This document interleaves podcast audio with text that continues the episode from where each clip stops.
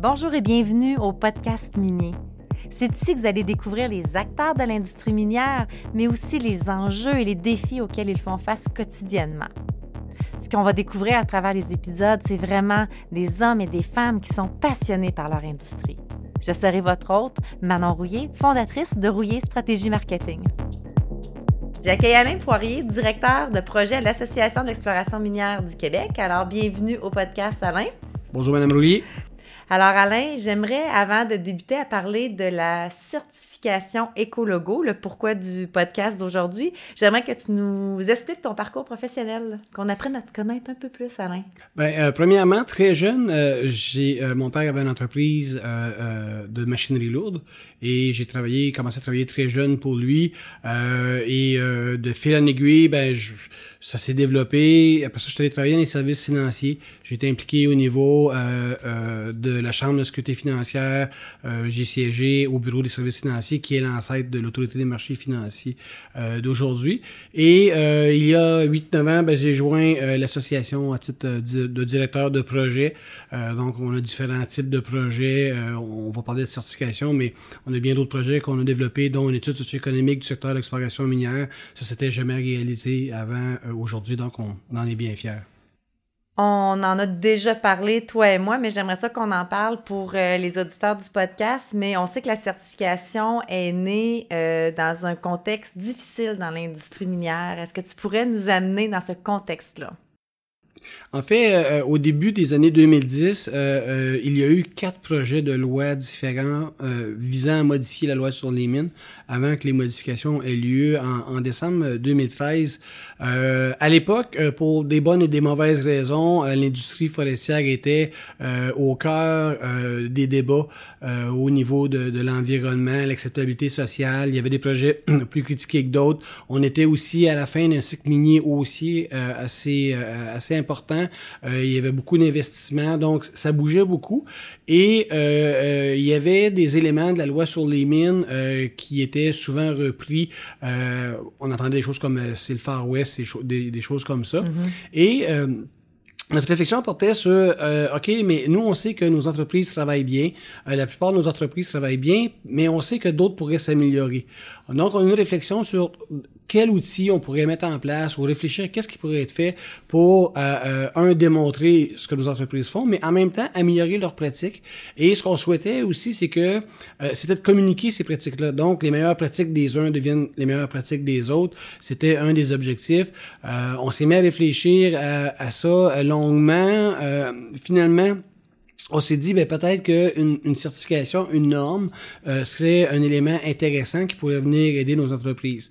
Euh, on a eu des échanges avec euh, le groupe MISA et la chaire d'entrepreneuriat minier U4 UCAM sur la possibilité. En, fait, on voulait valider est-ce que est-ce que ça existe. est-ce que c'est pertinent? Et si ça n'existe pas, qu'est-ce qui peut être fait? donc, il y a eu des recherches qui ont été effectuées au niveau de l'université euh, pour démontrer qu'il euh, y avait un besoin. Euh, il n'y a rien qui existait dans le secteur minier. Au niveau de l'exploration, il y a des normes au niveau de l'exploration pétrolière qui existent dans le monde, mais pas précisément dans le secteur minier. Donc, on, on l'UCAT a poursuivi son travail, on créé un comité de normalisation avec avec des participants équilibrés. Et euh, ils, ont, euh, ils, ont, fait des consultations publiques, ils ont eu beaucoup, beaucoup de, de commentaires, des demandes, puis tout ça. Ils ont travaillé fort pour atterrir en 2016 avec un document normatif qui, en fait, contient les éléments de la certification, donc une, centaine d'indicateurs. Euh, ça, c'était comme la première étape, mais durant ce processus, on s'est questionné de mais, mais qu'est-ce qu'on fait après? Euh, L'association, euh, nous, notre business, euh, c'est c'est euh, de défendre les intérêts de nos membres, de rencontrer les participants, le gouvernement, tout ça. C'est pas de gérer une norme. On, on, on voulait pas avoir euh, une certification maison qu'on aurait dû euh, nous-mêmes gérer.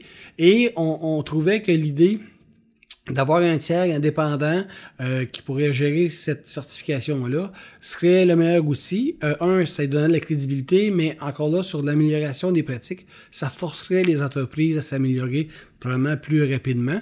Et euh, on a eu euh, des, des, des, échanges avec différents diffuseurs potentiels. Et euh, au début de l'année, on s'est entendu avec UL, c'est UL Canada, qui est une, une des grandes firmes à travers le monde. Ils sont dans une centaine, plus d'une centaine de pays, ils ont 14 000 employés, ils ont 3 000 normes, et il y en a plus de 75 qui touchent le développement durable et, l'environnement. Ça, c'est le programme Ecologo. Euh, donc, c'est une particularité dans le, programme de, de UL. ce qu'ils ont fait, euh, un, ils ont accepté de relever le défi.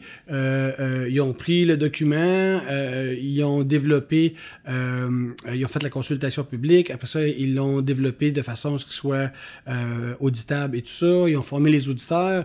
Et finalement, cette semaine, la première entreprise a réussi à passer à travers le parcours, incluant les, les audits terrains. donc, ce qui est euh, le plus bénéfique de cette euh, de ce choix-là, c'est euh, justement que UL va, va prendre, prendre la certification sous son aile, va la développer. un de leurs enjeux pour eux, c'est que si une norme et développe une certification dans un, une juridiction, ben ils veulent le faire pour l'ensemble de, de la planète. Donc, on sait que le Canada est un des plus grands marchés, suivi par l'Australie et que euh, UL, leur visée, c'est de l'étendre dans l'ensemble des juridictions. Donc, on commence au Québec parce qu'on teste l'ensemble des processus et des procédures et s'assurer que ça fonctionne et roder. Et après ça, ben, ça va promettre le marché canadien dans les prochains mois, années. Et après ça, on, peut-être UL va pouvoir s'attaquer là euh, au niveau des, des autres entreprises, euh, des autres juridictions. On parlait tantôt que la certification est née dans une période peut-être un peu plus sombre de l'industrie, puis il y a eu beaucoup d'impacts négatifs qui ont ressorti, dont l'effet Avatar. Euh, quand on parle de l'effet Avatar, on parle réellement du film Avatar, que le scénario, rappelons-nous, c'était les méchants industriels contre les Autochtones.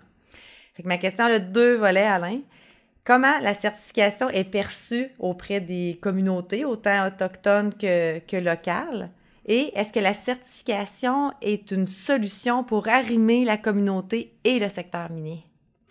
Euh, la réponse est quand même euh, est quand même assez simple parce que euh, la norme la norme encadre généralement les, pas généralement mais encore des pratiques au niveau de l'environnement au niveau du secteur économique. Mais il y a un secteur qui est plus difficilement couvrable c'est la partie sociale et, et en, en exploitation minière on produit rien parce que généralement une norme est reliée à un produit fini, euh, la, la, forêt ou euh, des tuyaux ou des choses comme ça.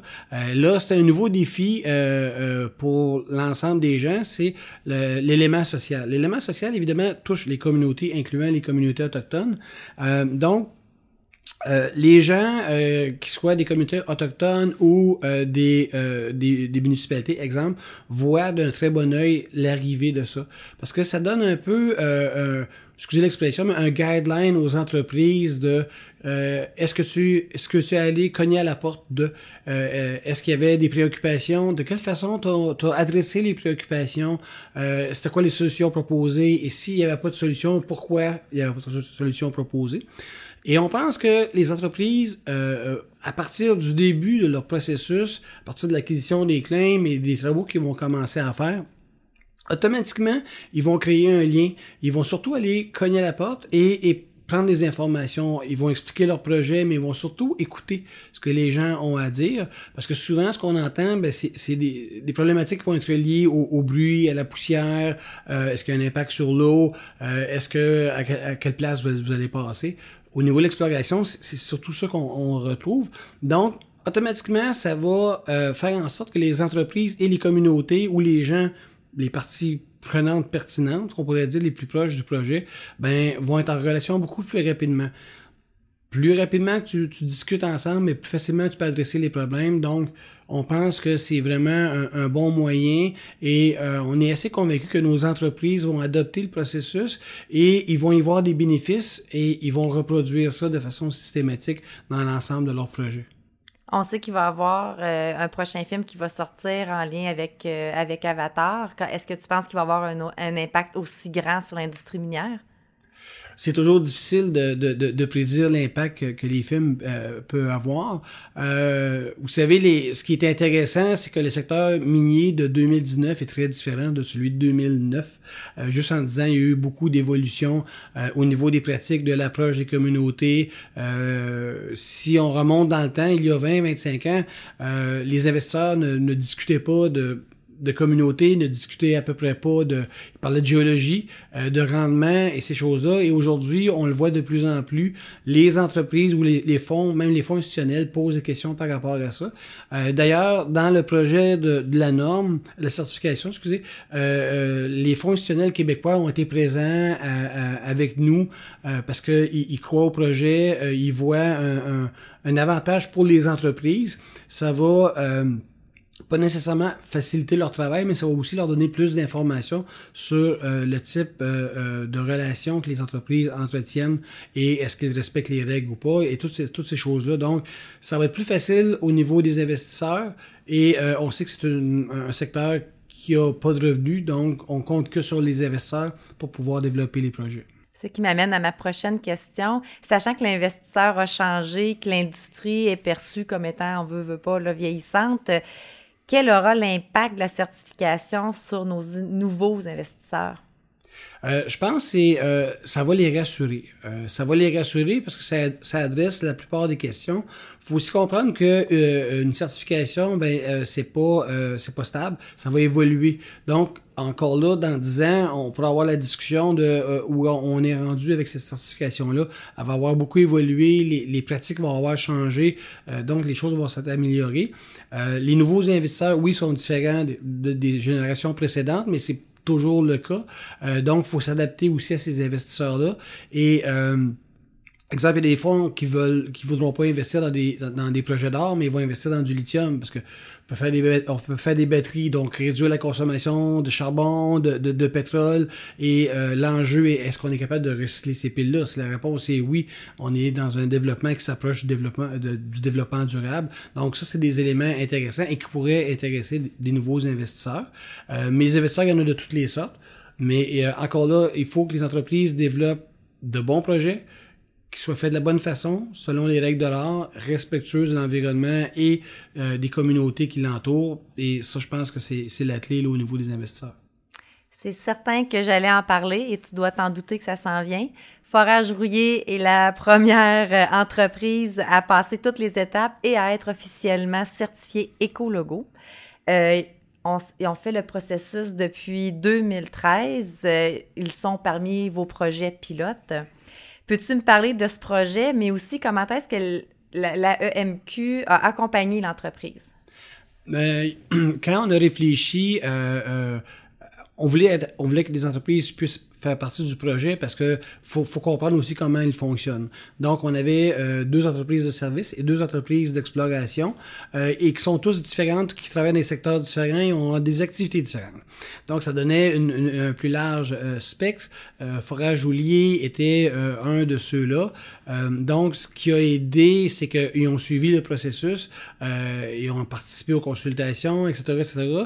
Ils étaient, on peut dire, mieux préparés par rapport à, la certification, mais ils ont quand même dû générer des efforts euh, pour pouvoir réussir à, aller là.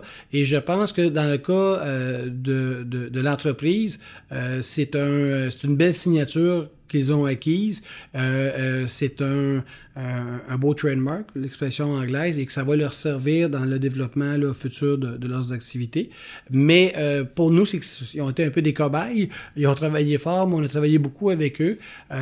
Les, ce qu'on souhaite faire à l'association, UL gère la norme, nous, on veut accompagner nos membres. Donc, on, on, souhaite, on, développe un programme d'accompagnement, des outils, euh, on veut, on développe une plateforme web qui vont permettre aux entreprises de mieux gérer les éléments de la norme et de savoir qui fait quoi et quand.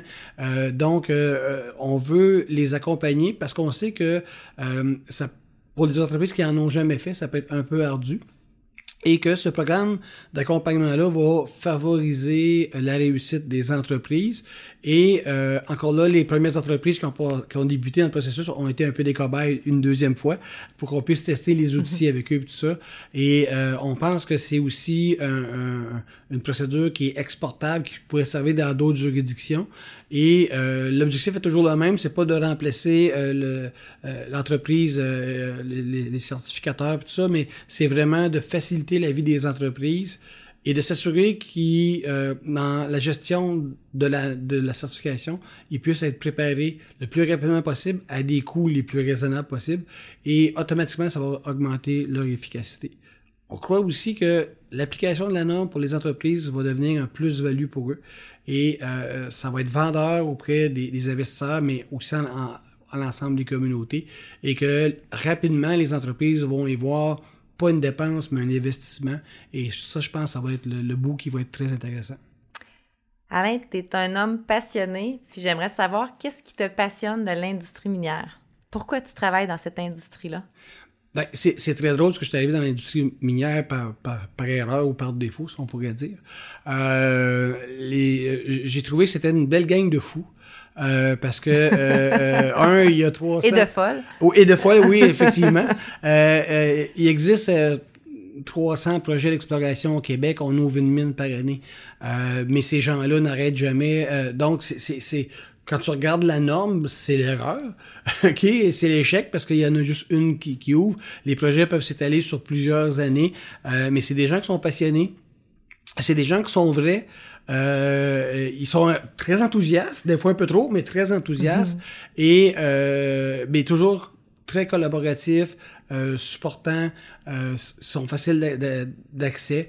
Euh, puis c'est vraiment un secteur super intéressant euh, j'ai adoré les, prospecteurs, les géologues, les rencontrer et, tout ça.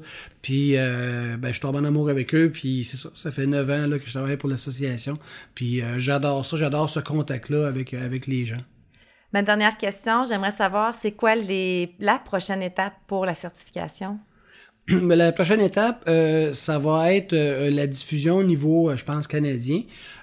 pour qu'est-ce qui est l'association, ça va être de raffiner le programme d'accompagnement. La plateforme web devrait être prête au début de l'année 2020.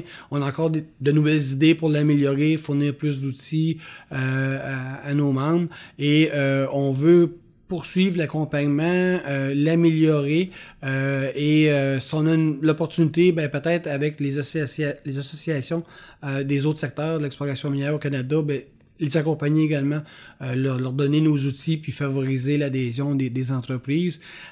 et on dit toujours, si on a 100 ou 200 entreprises certifiées dans un an ou deux, on, on va être vraiment content. C'est ce qu'on espère. On va avoir atteint l'objectif. Euh, et dans ce projet-là, ce qui est fascinant, c'est qu'on a eu que des commentaires positifs.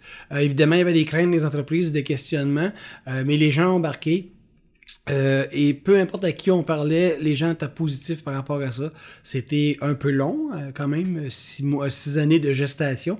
Euh, à partir du moment où on a, on a, on a dit on y va, mais on est fiers du résultat et on pense que euh, la certification a un bel avenir devant, devant elle. Merci Alain pour l'entrevue, puis on souhaite à l'association euh, plein de beaux projets, surtout plein de monde qui vont, d'entreprises qui vont, euh, qui vont faire un peu comme Forage Rouillé, puis les autres projets pilotes que vous avez. C'était un plaisir, Mme Roulier. Merci. Au revoir.